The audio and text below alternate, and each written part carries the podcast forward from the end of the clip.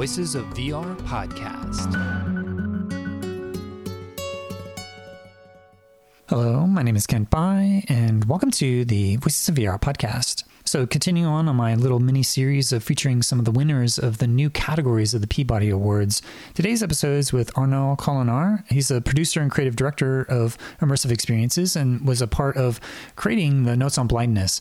So, Notes on Blindness started as a short film that was a New York Times op doc. John Hull had these audio recordings that he was recording of himself as he was going blind.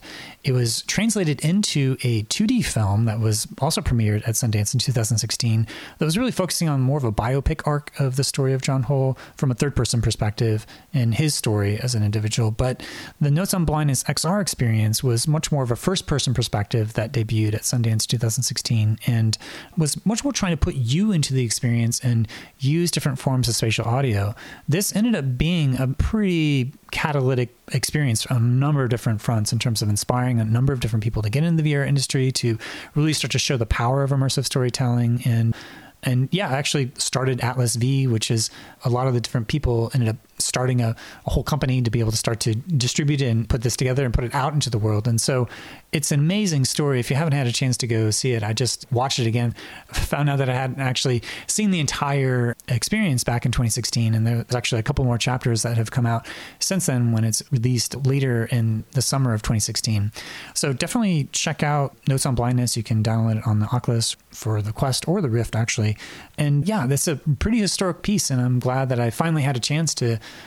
catch up with Arnaud to be able to get a little bit more of the story and the evolution of this piece and to kind of reflect a little bit on the significance of what this piece has been able to bring about with the larger industry. So it's one of the recipients of the new categories of a Peabody Award from uh, Digital and Interactive Storytelling. And yeah, it's an XR experience that's just being awarded with one of the 16 Legacy Awards as this new category and new sets of winners that are being announced today. So that's what we're covering on today's episode of the Voices of VR podcast. So this interview with Arnaud happened on Tuesday, March 22nd, 2022. So with that, let's go ahead and dive right in.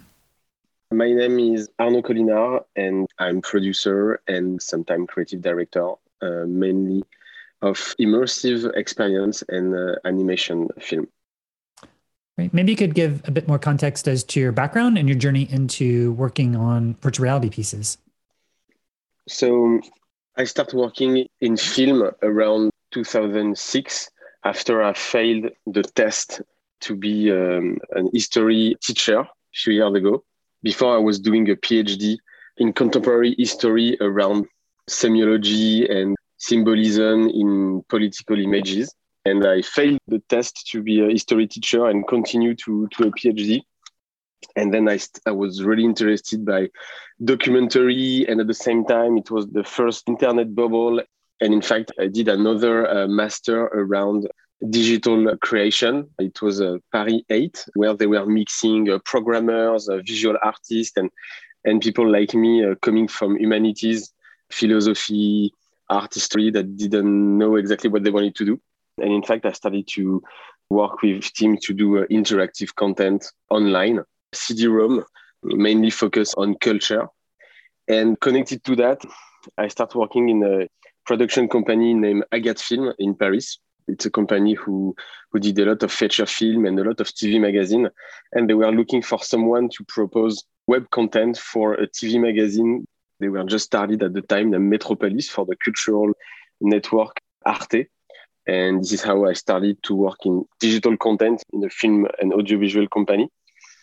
And then I basically follow the different trends, Web 2.0, mobile, mobile app, and in 2014, I produced a video game called Type:Rider. It the video game around the typography. And it had been a pretty big success. It had been uh, selected by Apple App of the Week. And then for the first time, one of my projects had an international uh, recognition. It was a game made by um, Cosmografik and three other programmers who are also, uh, some of them working in VR right now. And with this project, Type:Rider, I discovered Game Engine, and I continue my collaboration with the European Cultural Network Arte. And one day, Marianne Lévy Leblond, who is uh, head of content at Arte, asked us to meet two uh, British directors James Spinney and Peter Middleton, who are looking for a co-producer to co-produce a feature film called Notes on Blindness. And Arte, who is always trying to bring experience online in addition of linear content, tell us to meet this director and their producer and maybe to imagine something in addition of the feature film. So with my uh, colleague and co-producer Agat Film, David Coujar, we met Peter and James to co-produce the feature film, which has been released on Netflix and on Arte. And at the time, our proposal was really to do an interactive audio experience. It was in 2014, beginning of the year. I was really into uh, Serial, the podcast. And I was like, okay, we should imagine based on the testimony of John Hull and all this audio material, we should imagine um, an interactive experience, audio based around John Hull testimony in addition of the film. And we start working on that. And in fact, the first prototype we did on Notes on Blindness were 100% an audio experience without any visual. And after a few user tests, because it was on mobile using a gyroscopy and touchscreen, in fact, we saw that all the users were really captivated and focused by the screen of their phone, even if the phone was black. So at this point, we are like, okay, we are totally missing the point. The point we are working on a device with a screen. We have to use the screen, and then we start working in a 360 magic window mode, and this is how we start working around this topic of how do you represent blindness. Mm. And we did a second prototype in a 360 version mode on iOS. And at the time, my line producer on the video game Type:Rider, Damien Henry, was working on the project. And it was a Google cardboard in which you can put your phone and have a virtual reality experience. And he showed me that, and I was like, wow, okay, that's super cool. And this is how, in fact, I had been introduced to VR. I knew I already had the Oculus DK1, but because I was always working for a TV and especially public service company, the question of reaching an audience was always super important. So in fact, I discarded VR pretty quickly because I didn't know how to reach audience with a VR headset. And then Damien showed me the cardboard he was starting to develop and that he ended to develop with Google. And then he had been hired by Google to develop the cardboard program at Google Arts and Culture in Paris. I was like, okay, in fact, this is what this experience needs because in this 360 mode, there is all this world around that is basically eating my attention, and I need the user to focus their attention on the screen. And then when I'm in this box, it's like a small movie theater, and we should probably start prototyping on that. So with the dev team we were working with at the time called Audio Gaming, the team I work with on Type:Rider, who now became Novelab, we start prototyping the project from the 360 mode to a VR mode, and we decide to work on Samsung Gear because also it was more convenient. And in fact, this is how little by little, with a lot of iteration, focus on what the story needed and what the user could need, we end having this VR experience around Notes on Blindness. So yeah, it sounds like there's a lot of catalysts there for this project uh, from Google Cardboard to be able to see what's possible with VR, this audio reactive piece that started on the phone. There was also a separate film component. So maybe we could take a step back and when you were coming onto this project, I haven't seen the film yet, but was there also a completed film that was made of Notes on Blindness that was taking these audio recordings of John Hull, who was recording himself as he was in the process of going blind in like 1983, had all these tape recordings that then the basis for the VR experience of Notes on Blindness but was there also an accompanying film? And at what point did you come in on making the interactive part? Were these other pieces already in the process? And if there was an exchange back and forth, they were informing each other. Yeah, maybe just give a bit more context on that. So when we started Notes on Blindness, Peter uh, Middleton and James Spinney, the director of the feature film, already did a short film for New York Times Op-Doc produced by the British company Archer's Mark and their producer Mike Brett and, and Steve Jamison. And they produced a short film and they won an Emmy Award for this short film. And then they had so much content from the John Hull tapes that they were looking for partners to finance a feature film. And this is when we met them, when I was still working at uh, Agat Film Ex Nihilo with my colleague David Coujar to co-produce the long form film and also to imagine something around on a digital format. Okay. So Archer's Mark was involved in the process of both the piece that you have with Notes on Blindness, but also just more recently, The Morning You Wake to the End of the World, which this piece of Notes on Blindness was actually an inspiration and catalyst for this other piece that was just having its world premiere of episode two and three at South by Southwest, which ended up winning the jury prize for best XR experience. So congratulations on that. That's actually also coming out on Thursday, the 24th. So it's going back and looking at the origins of this and Archer's Mark. And so I don't even know at, at what point did Atlas 5 come about, if it was out of this project or if it was already created or if you helped co-found that as well. And, and maybe you could just give a bit more context as to the players of Archer Mark and Atlas 5 and this collaboration that started on Notes on Blindness. Yeah, so I think the funny thing with Notes on Blindness, with this project, in fact, a lot of people who had been involved in Notes on Blindness started after to work in VR much more deeply. So Mike and Steve, who are also director, were the producer of the feature film Notes on Blindness. And on our side, we co-produced the feature film with them and we created with Peter James and Amaury La Burthe from Novelab, we really created the VR experience. So during the process of Notes on Blindness, we read all the transcription that Peter and James had from the tape. We watched several times the short film. We participate as co-producer of the feature of the lecture around the feature film. So we wrote the VR at the same time the feature film was written. And the idea was to try to have something different that's in the feature film. The feature film is more like a biopic at the third person. So we decide in the VR experience to be at the first person and to bring something that the film can't bring, which is bring you a sense of what is blindness through interactivity.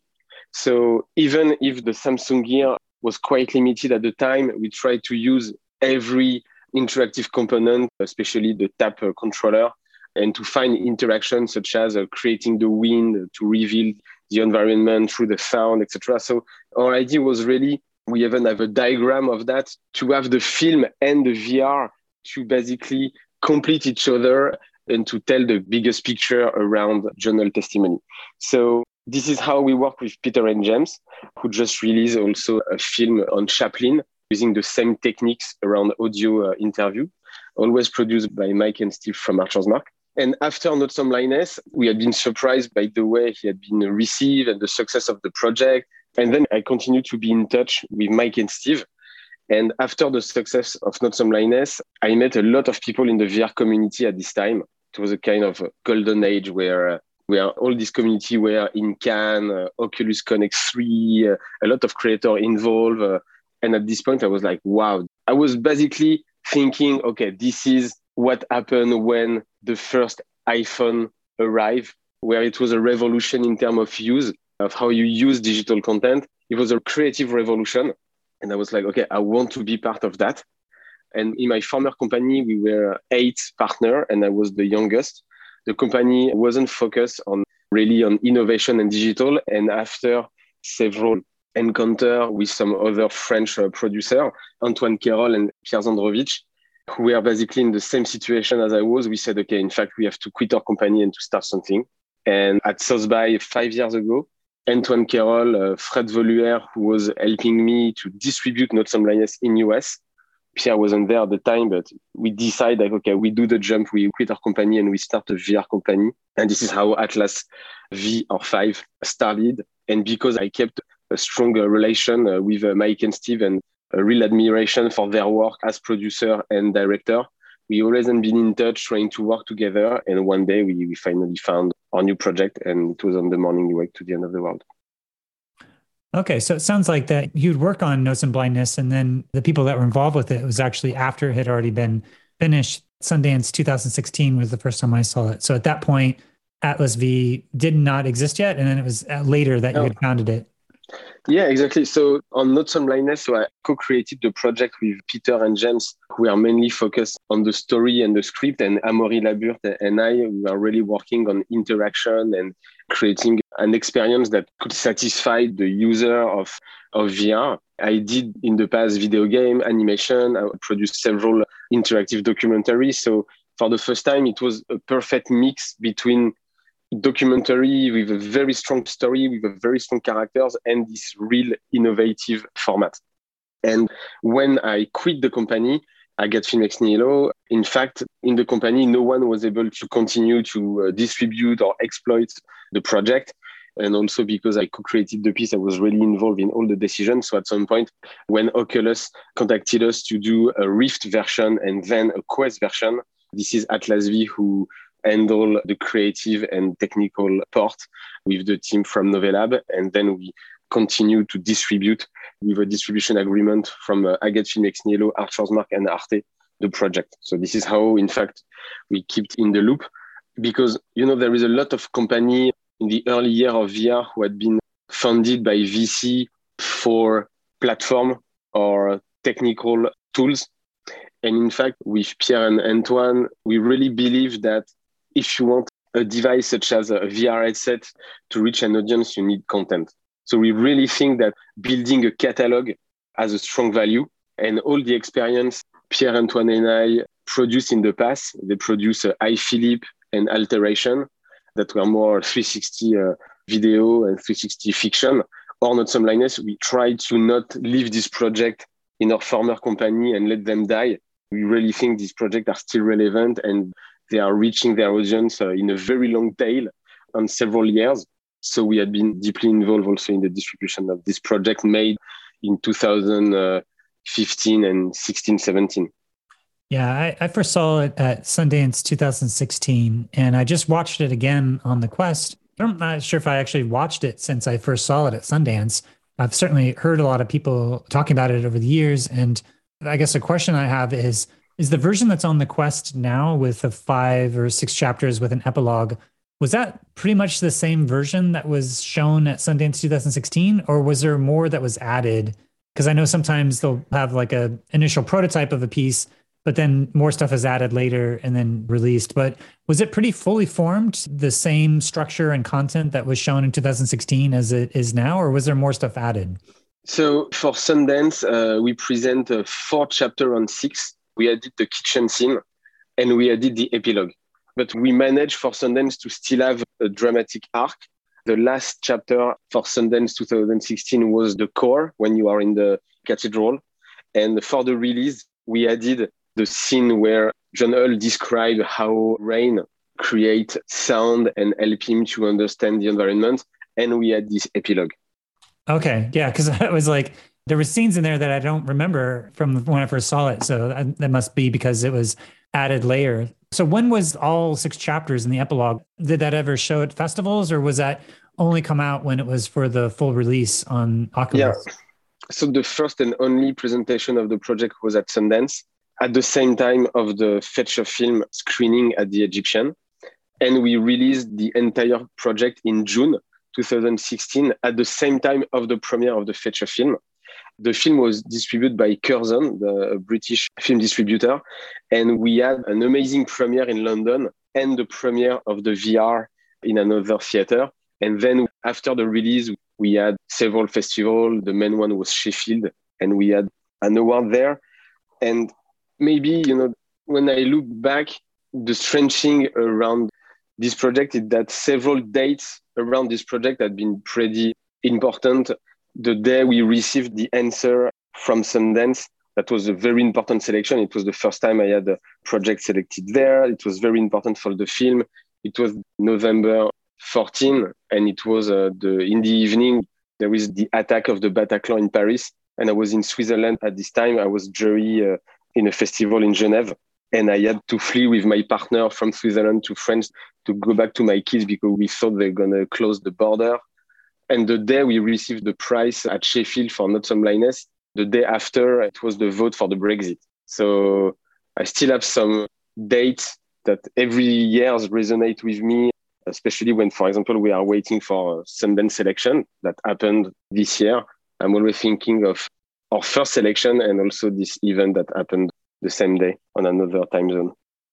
Mm. Um, but which I think is interesting with Notes on Blindness is uh, the first person I met when I arrived in Sundance after hours of flight was Kamal Sinclair, that introduced me to Yelena uh, Rachitsky from Oculus and we collaborate on numerous projects with her. And and honestly, we were in our bubble doing our stuff. And even during Sundance, you know, Sundance can be really overwhelming when you don't know Sundance. And we were happy of the experience, but we didn't know that so many people have seen the project. And in fact, it's in the week after that we realized that people really enjoy the project. We start receiving email from US Magazine. I remember having a call from Chris Milk, assistant, asking if we could send the build and or receiving an email from Oculus saying that a James Bond director who was working on the film around blindness wanted to see the project, if we could send the bill. And all of that was like extremely weird. And then we had been invited at different talk. In fact, it made me realize that we achieved something with the project and also that uh, a scene was really starting to emerge. This is how I met the Kaleidoscope community. This is how I met Eliza McNitt and how we produce spheres with Jess Engel. This is how I met Nico Casavecchia and Martin Allais on Battlescar that we produce. This project has really been a fire starter for me. And without this project, I will never have started this new company uh, for sure. Yeah. And over the years, I've done interviews with hundreds and hundreds of different people, and Notes on Blindness comes up quite a bit as being a, a big catalyst for a number of different people really diving into the industry with a lot of seriousness. And so it certainly had an impact, which I think is reflected by the fact that it's being rewarded with one of these legacy awards for the Peabodys. And I just went back and rewatched the piece and I just wanted to unpack a little bit of why I think this piece works so well. I think for me, you're using spatialized audio in a way that is really quite sophisticated in the type of story that you're telling. You're telling a spatial story in the sense of you have these recordings from John Hull that he's documenting his loss of perception, but you're able to use this real minimalist point cloud aesthetic that is able to give you an impression that helps you to spatialize where these sounds are coming from. As you turn your head, the sounds are coming from those specific directions. And so maybe you could talk about how this piece originally started with a pure interactive audio piece and if it was originally intended to be a spatialized audio piece where you were like navigating around, but then you saw that people were looking at the screen and then eventually moved into this fully immersive piece that as you look around, you're hearing things in a spatialized way. So maybe you could talk about that use of spatialized audio and how important that spatialized audio was in telling the story. Yeah. So, what impressed me the most in digital content, mainly the one produced by the NFB, was how they always found the right form for the story. And when we start to collaborate with Peter Middleton and, and James Spinney, the material from John Hull was like so incredible that was like, okay, we have to do something around audio. This project should be pure audio. And when I produced this game Type:Rider, I worked with a French company named Audio Gaming. Amaury La Burthe was the CEO of Audio Gaming, focalized on interactive audio. So I called them immediately and I said, you work on the audio on this project Type:Rider. I have this incredible material. We have to imagine an interactive audio experience documentary. And then we start working on a mobile app using gyroscopy and using all the feature you can have on a mobile phone to create a spatialized audio experience. So it was really the beginning of the project was focused on spatialized audio. And then we did several tests and we saw how the user were in fact focused on the screen, even if the screen was black. And then we kept the spatialized audio approach, but we start to we try to create a visual metaphor of blindness because what John Hull is talking about is to bring sighted and unsighted audience together, but mainly to make the sighted community, the sighted people, to understand what is it to be blind. So this project is not, in fact, there is some accessibility aspect in Notes on Blindness, more on the feature film, but this project is really to raise awareness in terms of what it is to live without the sense of sight that lead 90% of our relation to the world. So because our senses as a sighted audience is deeply connected to our eyes, we bring back the screen to achieve this goal of explain or trying to explain what it's like to be blind based on John Hull testimony. Mm. Yeah, and as I, I watched through it again, there's some interactive components that I noticed. And I guess before we dive into those, did you have interactivity in the initial premiere at Sundance? Yeah, absolutely.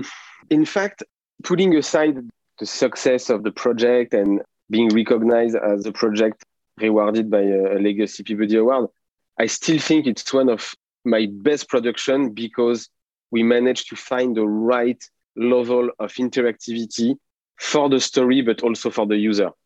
I don't think there is too much interaction. I don't think there is not enough interaction. And I think that the reason we succeed to do that is because we had been we try to be so close to I'm going to say to the text, but so close to the transcription, so close to John Hull was saying, and we are always trying to think, okay, how the audience can receive John Hull words and interaction at the same time. So it was basically finding a rhythm between John Hull speaking and the environment asking you to interact with. So this part has always been important in the project. It was part of the Sundance presentation.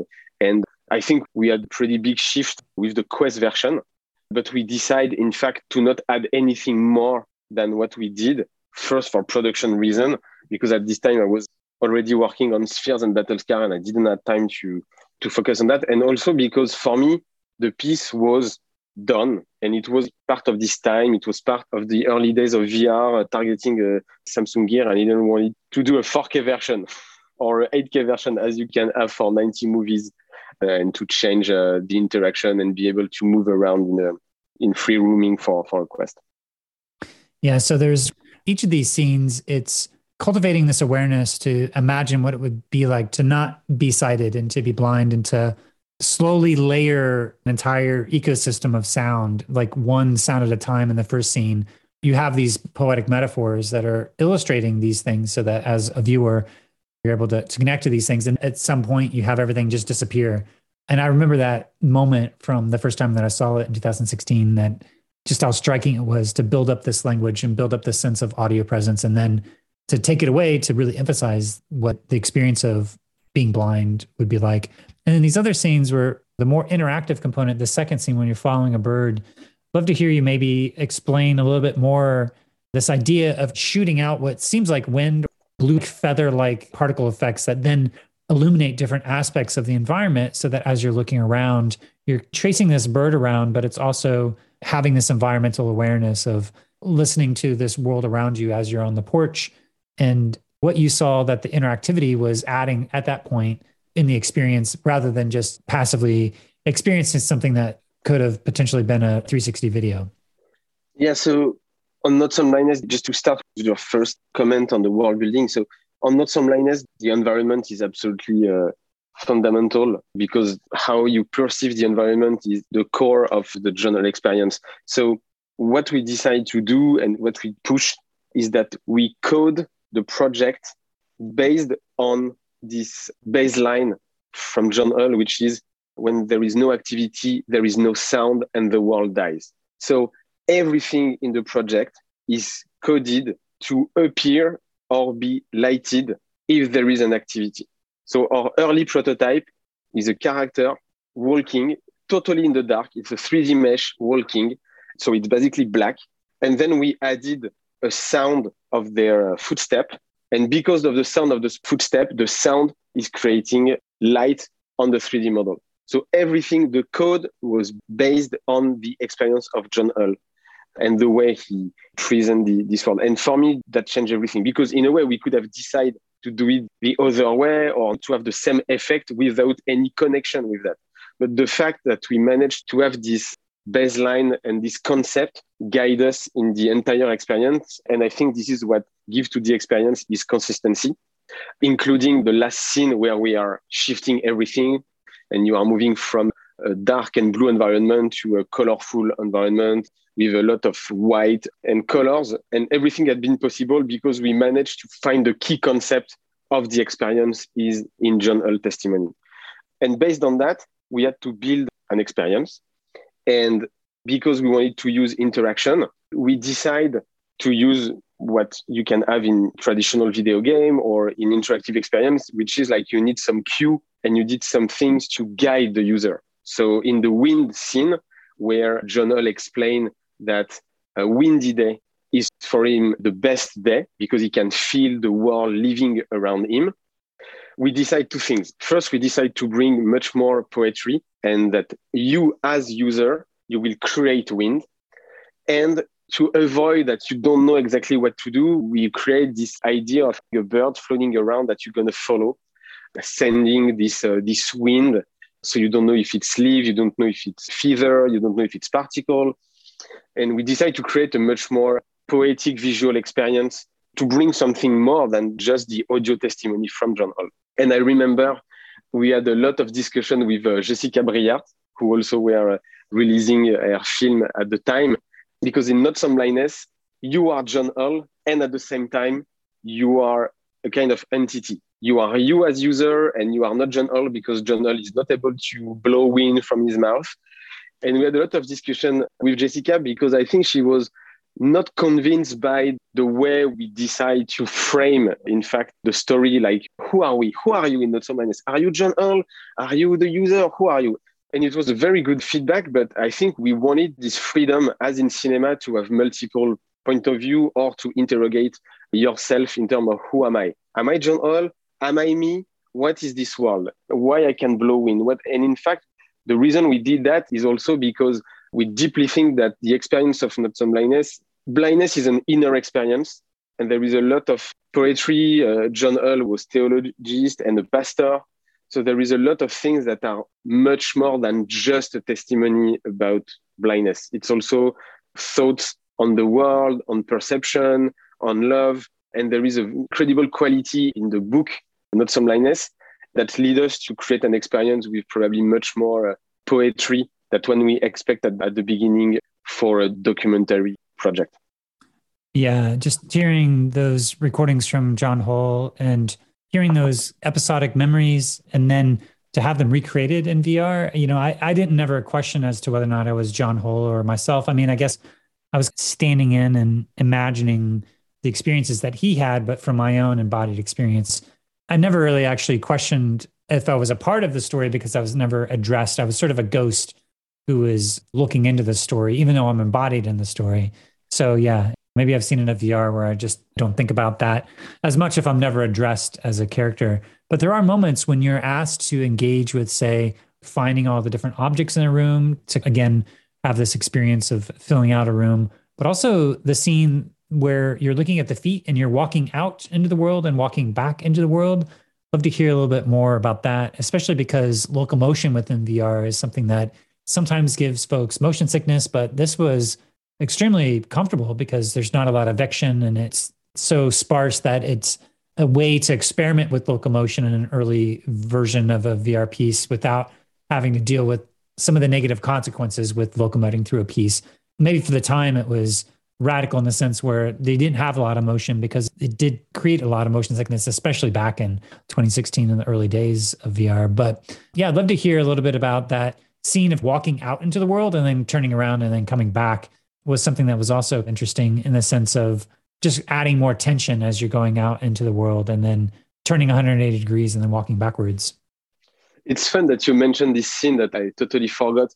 In fact, we prototyped this scene as an audio experience. The first prototype we did ever on Some Blindness on the audio version was trying to simulate footstep in the snow at the same time you are working with your phone on the end. So because you are able to track vibration with the gyroscope, you put in your headphone, you had John Hall voice that explain what it is to lose your, your sense of space because of snow. And the same time you were working physically on a room, you were hearing footsteps in the snow in the headset. And we love this scene and we didn't manage to imagine it in the first VR version that we present in Sundance. And for the version at Sundance, we are very happy to what we present, and maybe we could have released like this. But my feeling was that the story didn't add enough contrast. You know, it was in the same beat. And right a few weeks before Sundance, we started to work on this scene, and I discussed with the team, and I said we must find a way to do this scene because we need contrast. We need this moment of fear we need fear because fear is part of John experience where your senses change drastically. And it's a, it's a scene that we spend, honestly, I think months on it. First, to find the right art direction to find the right beat in the scene. And as you said, to find the right locomotion and the right camera movement to not give you motion sickness, but also to create this sense of stress. So the most complicated part on this scene has been to create the beat and the awkwardness of being there and the fear and then to coming back in the house at the end that give you a sense of safe space and to make you understand how blind people can be trapped in their daily environment because this is the only space you know enough to be able to live in. Mm. Yeah, yeah, I definitely can see that. You know, creating that sense of fear and tension, and yeah, as you turn around, you have like these red particle effects and other ways of trying to spatially communicate that sense of anxiety or fear or, or a sense of not knowing. And I wanted to talk about that last major scene, last chapter of the choir, because when I watched it today, I found it really evocative and beautiful just to be able to talk about the experience of the spatialized audio of the choir and how someone was telling John Hull about how they wish that they could have seen the faces and the light. And you know his reaction was like actually this was perfect for him to be able to have this choir experience. And i don't know there's just something really poetic about that scene of how it over time actually also the forms of the people even started to blur out. So you couldn't even make out their distinguishing features that they just ended up being these colored blobs that were there that were representing where the sound was coming from. But i found that to be a really powerful scene to start to really wrap up this experience especially as he's starting to reckon what's it mean to lost his sight and that he at the end says okay i think i know what it means now that i have become blind But yeah, I'd love to hear any reflections on that scene of the music. And I was thinking technically of like, wow, did they put microphones on these people or how he re- even recorded that? Because it seemed like such a beautifully spatial reflection of all that music and to recreate that because it, it's recorded originally as kind of a memory. And so it seems like a reconstruction of an event that happened that John was at that you did a beautiful job of giving the viewer an experience of what he might have experienced there.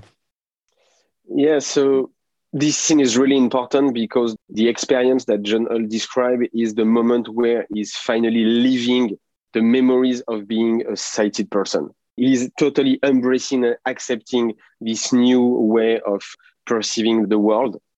So that's why this scene is really, really important. And that was the last one we presented in Sundance 2016. The original text and also the scene in the film, because I think it's in the feature, doesn't happen in a church. It's still in a choir, but it's a much more casual environment, I think, in a party. But what Hull said is so powerful and so metaphysic, also in a way, that we decide to frame it in a church. Also, we thought it was more understandable for the user if we bring this choir in a church or a cathedral. So what we did is that we actually record a choir in France with Amaury and the sound engineer from Audio Gaming and we build a scene based on that. And I think for us, we didn't add any hesitation because if there is one space that you can experience the nature of sound is in a church or a cathedral or this kind of incredible space, maybe in a museum. But I think as a kid growing in France, in church, you have two things. You have the, the smell of the incense and you have the sound. And for us, it was totally making sense to imagine this scene in this context. So we re-record the choir and we imagine this scene unfolding and the perception of John Hull shifting from these visual memories to a new way of perception, which is purely audio. And that's why the environment is shifting from 3D mesh to more vibrating and abstract shapes. And on the recording, did you record each individual choir member with a microphone and then spatialize it in a game engine? Or was this more of an ambisonic recording that was just put into a game engine that had that spatialization built in with all the reflections and everything. Yeah, in fact, it was a pretty basic recording because we didn't add a lot of time and a lot of money to do that. So it was a really classical stereo recording that we simulate in the engine. Audio gaming is really uh, specialized in audio for video games, so there are plenty of tools and software and and plugin to do this kind of stuff. But something that is interesting is that a lot of people, right after the release of Not So Blind, they came to us and said, "You didn't spatialize enough the sound." And you're like, "What do you mean?" It's like you should have much more sound elements on the left and then on the right. So basically, spatialized audio for a lot of people, in fact, means the THX effect in an AMC theater. It's like you need to have the Star Wars fighter crushing your ear on the side and then on the other. And we said, look, in fact, what we are trying to do is something realistic and we are spatializing the audio in a visual way and we are playing with sound, but we don't want to do a tech demo for audio spatialization. Also, because if there is one thing that people are not perceiving well enough, this is sound. We all have a different perception of sound. So we did some version of the audio mix with much more spatialization, but didn't make an, any sense creatively or in the experience of John Hull. So we decide everything is spatialized, but in a pretty realistic and low key way, because what is spatializing the audio is in fact the visual and the experience of being in the space. Hmm. Yeah, well, experiencing it, I noticed the reflections and it felt like an, an actual recording, but maybe it was just the spatialization of putting those characters in those locations that my mind was adding extra additional layers of spatialization that weren't actually there. So either way, the scene worked really well for me as a culminating point for the piece overall. So yeah, just I guess as we start to wrap up and reflect on this being awarded a, a legacy Peabody Award for not only the innovations that were done, but also the impact that it's had on the industry as a whole. And so I'd love to hear any other reflections in terms of we talked about earlier in terms of all the different people that you met and leading to other projects. And I've certainly talked to a number of people who have cited this as a piece that really was a turning point for them to get into the industry. But as you stand here now and look back of the last number of years since this first premiered in 2016, what do you assess as the impact of a piece like this in terms of pushing forward the forms of immersive storytelling, but also opening the minds and the possibilities for the industry at large for the future of immersive storytelling? So, first, the thing I'm trying to explain when I'm doing keynotes on Notes on Blindness or I have question on this project is that I'm not a futurist. I didn't add, you know, a strike of genius like, okay, let's do a VR project about blindness. No one will never finance a VR project about blindness if you pitch it this way. You know, it's so counterintuitive. So the reason we managed to make it work is because during eight years, I worked in interactive content, in online interactive documentary, in video game, in animation, and I was working with programmers, visual artists. And at some point, I think we had enough skills and we encountered the right team and the right story to do something meaningful.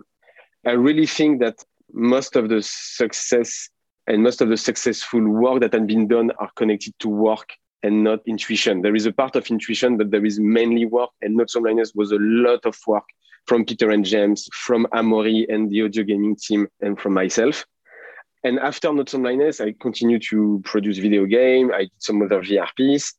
And in fact, little by little, I saw during conferences, I saw during an OC4 uh, visual of Notes on Blindness uh, behind Mark Zuckerberg, etc. And I was like, oh, wow, okay, something is happening. We had an incredible post from uh, Sheryl Sandberg, the CEO of Facebook, explaining that Notes on Blindness was the reason why they were invested in VR. And I was like, wow, okay, we touched something there. And as a creator and producer, at this time I was more focused on okay, I don't want to be the Notes on Blindness guy forever, and I want to move forward and I want to continue to do new things. And this is where I'd be really, really grateful to meet through René Pinnell and Kaleidoscope Network people like Eliza McNitt that did Spheres with uh, with Jess Engel, my co-producer, then Martin and Nico. And when we started Atlas V, it was the beginning of these two projects of Spheres and Battlescar and I was really saying to myself, okay, if we, we were working on the chapter one of each project, we present both projects at Sundance. And we are like, okay, if we manage to go to Sundance with these two projects, and if we manage to achieve what we want to Sundance, I'm to do something for myself and I will take time to create from scratch an entire experience. Both projects had been selected to Sundance. And in fact, I never did anything from scratch as a creative because in fact projects are taking so much time and in fact i'm much more excited by stories that other creators have to tell and then i have to say that because the, the industry is taking time to grow and to revenue and also taking a direction really strongly through video game a lot of creators coming from a film background such as eliza or martin and nico left right now the industry. And in my opinion, it's because as producer, we have some difficulty to bring them the budget they can have on commercial or feature film of TV series. And this is what also pushes at Atlas V to develop in-house our own project. And that was tough during the pandemic because we were a little on our own with our team. We have great creators in our team.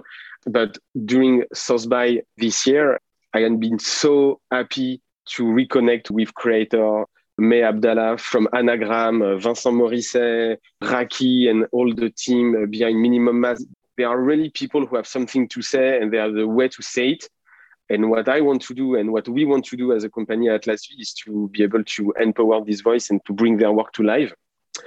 So I really hope that we will see VR and immersive experience and potentially that include the metaverse going mainstream to bring these voices in our field. These voices were there. They left because, in fact, they didn't add any way to have a living to work on a VR project. Right now, most of the people who are invested in VR are coming from video game studio or are video game creator, which is great. But I hope that with the market growing, we will have room for narrative experience or interactive experience that are not game and that will bring back these creators who are more diverse than in the video game sector. Mm. Yeah, well, this news of Notes on Blindness being awarded a Legacy Award of the Peabody is coming out on the same day on Thursday, March 24th, as the release of On the Morning You Wake to the End of the World, which has been another project that, in some part, was catalyzed and inspired by Notes on Blindness because some of the people that were involved in catalyzing the origins of that project saw that piece and then reached out to both Archer's Mark and yourself to bring that project out. So that's been another project that I guess is a creative child of Notes on Blindness. And so, yeah, I just wanted to see if you have any other comment on that, just because I feel like that's another example of a really powerful story that has similar point cloud aesthetic approach that, you know, the way that you told the story necessarily because of the pandemic, it was going to be a lot more immersive, but I actually think it works quite well. And it's just a really powerfully told story. And yeah, I feel like it's part of the legacy of the Notes on Blindness as well. And I don't know if you have any uh, thoughts or comments on that. Yeah, I didn't realize that the Peabody announcement would be the same day as the release, which is again really symbolic because the project we start on the morning you wake that was called at the beginning 38 minutes four years ago. So one year after we, we start our company Atlas V, and Notes on Blindness had been released in 2016. So first, for me, there is several connection between On the Morning Wake to the End of the World and Notes on Blindness. And first, this is all connected to uh, Mike and Steve. I think we share something which is we want to tell stories. And for me, in fact, that's the most important element of what we are doing.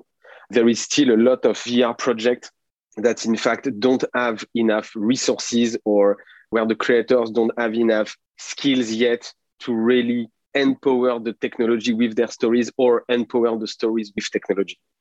And I think, in fact, for me, the most important in both experience is the quality of the story. And both projects are connected to nonfiction, are connected to audio testimony. So they are connected to truth in a way and to human experience. This is for me what connects both of these projects. And in fact, this is exactly what VR can bring as a medium is to bring experiences and an intensity of experiences that you will not be able to live with another platform. On the visual side, there is definitely a connection that you can also have in the project we co-produce called Vestige, which is one of my favorite also. Is because I think, especially with my business partner, uh, Pierre Zandrowicz, who co-created the project with us, we are obsessed by memories. We are obsessed by time passing. We are obsessed by disparition, collapsing. And in fact, in point cloud aesthetic, Pierre is doing a lot of point cloud photography. For example, the aesthetic of point cloud is something that we really enjoy to play with and also that reflect a lot of melancholia. And I think something that connects Notes on Blindness or vestige or on the morning you wake to the end of the world is melancholia. And this state of looking at the world that's collapsing and trying to have faith in the future. And there is also these three projects are also connected with grief. So I think we always had been interested by this aesthetic.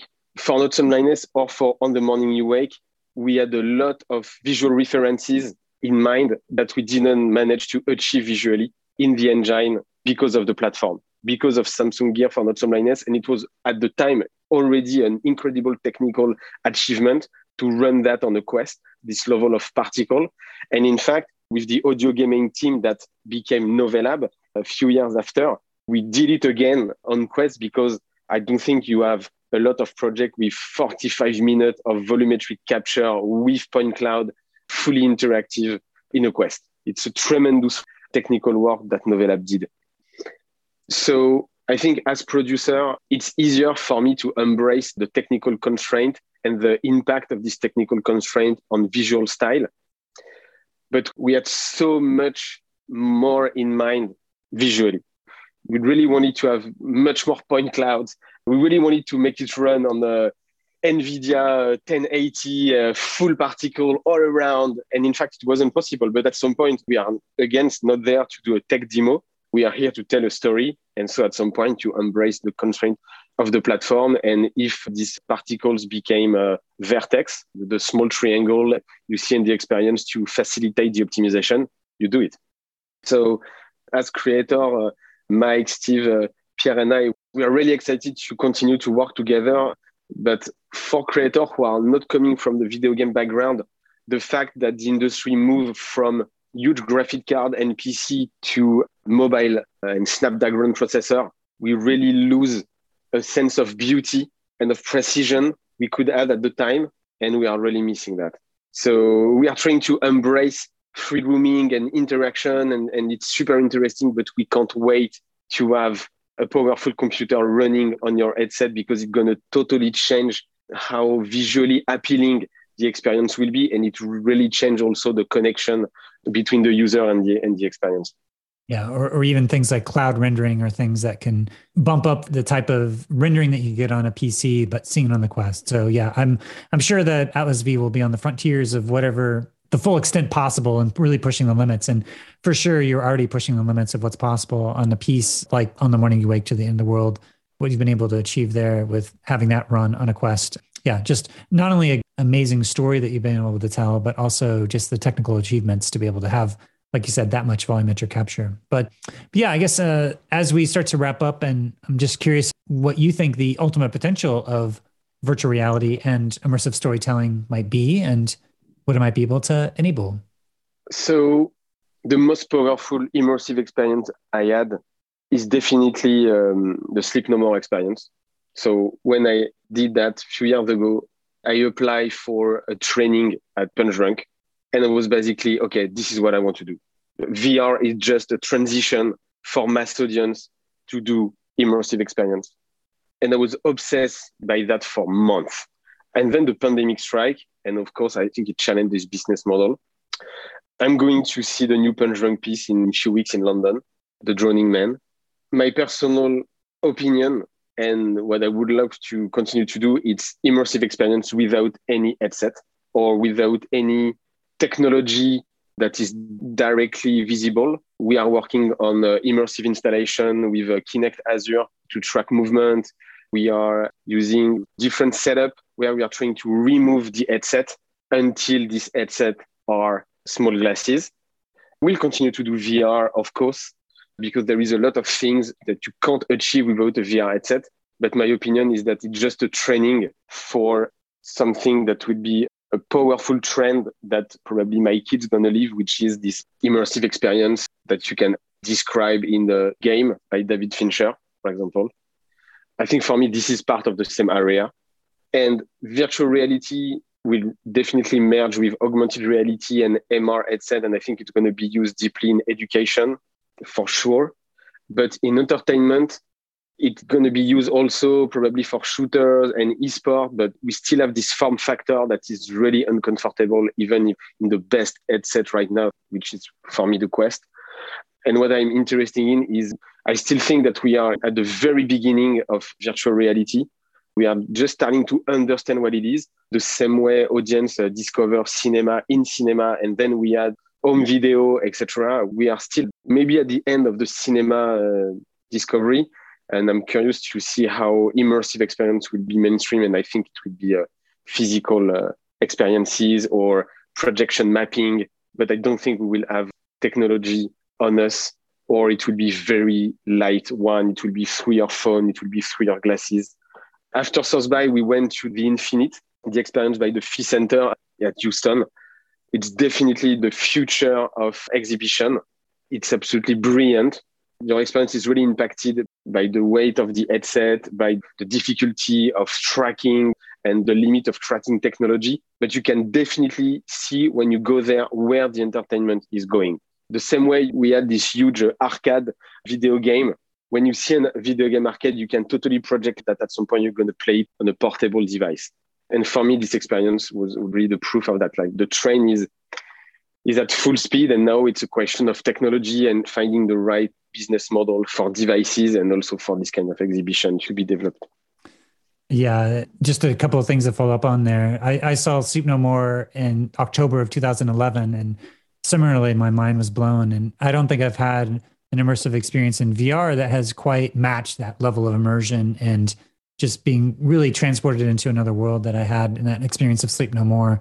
I don't know if you had a chance to see Believe Your Eyes. That was a project that was a piece that was at a gallery at Venice uh, in 2019 yeah. by the Phi Center. Did you get a chance to see uh, Believe Your Eyes? Yeah, yeah. So th- that was a, another VR experience that was using a Gear VR experience, but the whole immersive theater actors that or surrounding that piece, this at a larger context, was another thing that kind of blurring the lines of reality. I, I just really appreciate everything that Punch Drunk is doing. So I'm very curious to see where that goes for you and the future of Atlas V in terms of immersive theater productions. And I'm looking forward to seeing the Infinite in Seattle when it opens there in May. I'm here in Portland, Oregon. I haven't had a chance to make it down to Houston for the Felix and Paul piece of the Infinite. And I think it originally showed with the Phi Center in Montreal.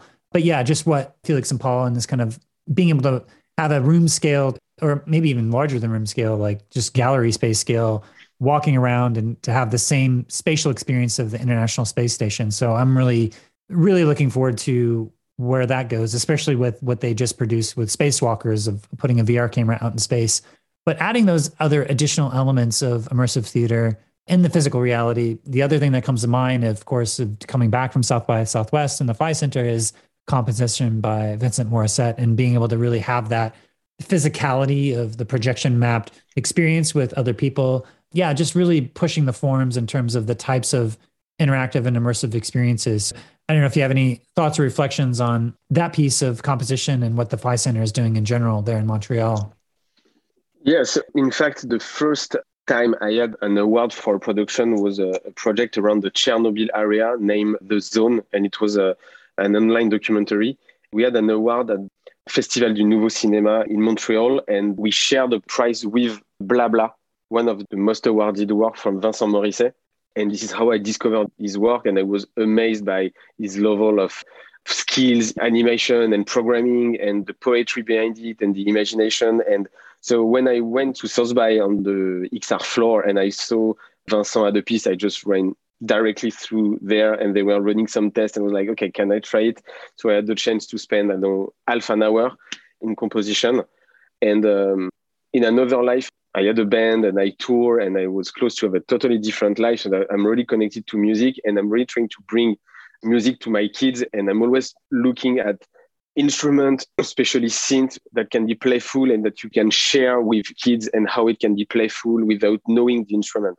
And I think what Vincent and the Phi Center achieved there, it's something that is really a musical experience in which you can be free and at the same time guided. And at the same time, you have all this animation and visual element that create a world. And as I said to Myriam Achard and, and Vincent uh, Morisset is like, okay, you have to commercialize that. I will buy this to play with my kids as an instrument. So there is a lot of tracking with the Kinect. So I'm not sure it's, it's easy, but for me, that was definitely my favorite piece at by. And the Phi Center, I mean, they are the forefront of contemporary art, especially on the digital side. And what they are doing in the immersive sector is really unique.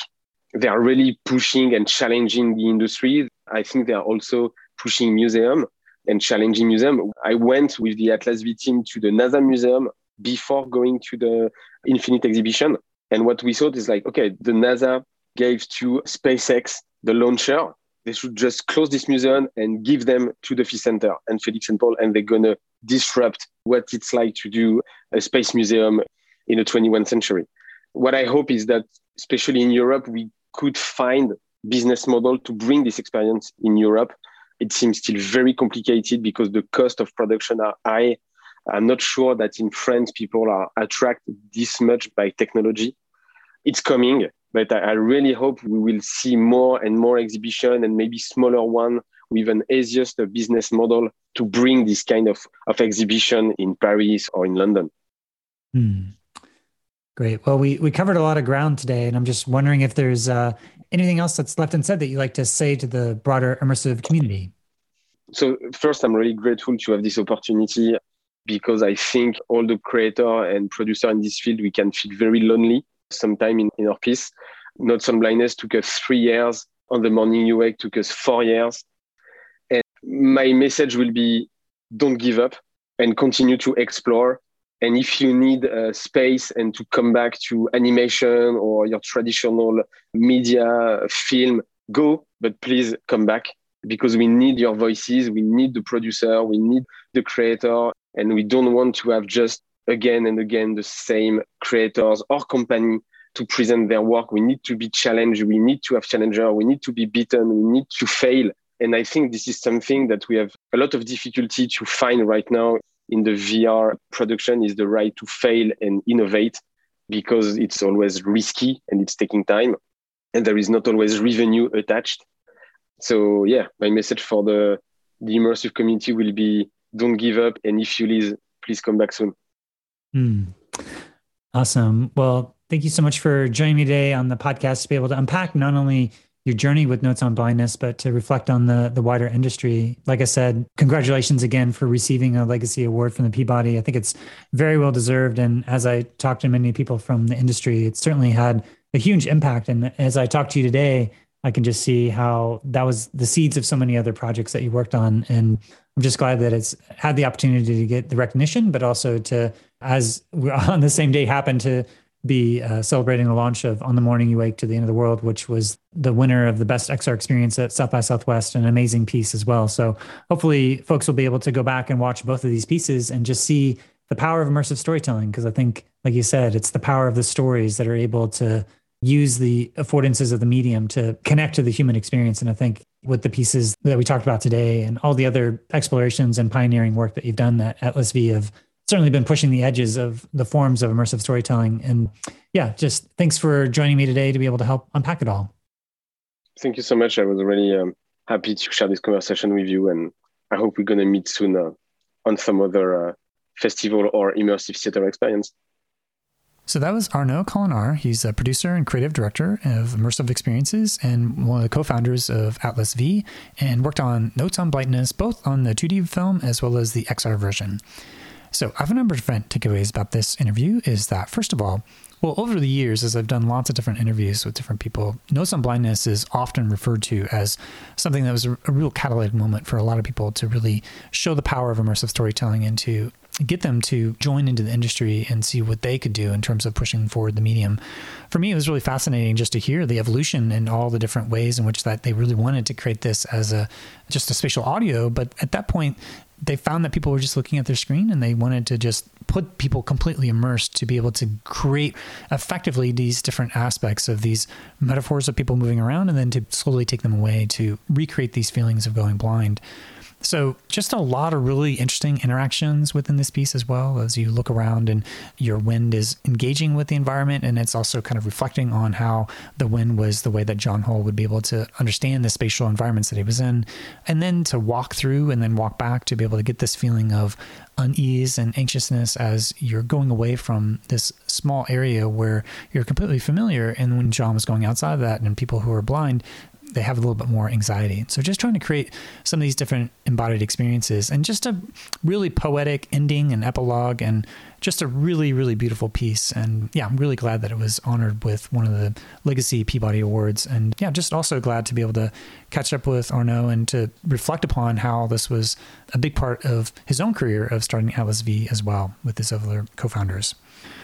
So that's all I have for today. And I just wanted to thank you for listening to the Voices of VR podcast. And if you enjoy the podcast, then please do spread the word, tell your friends, and consider becoming a member of the Patreon. This is a supported podcast, and I do rely upon donations from people like yourself in order to continue bringing this coverage. So you can become a member and donate today at patreon.com slash voices of VR.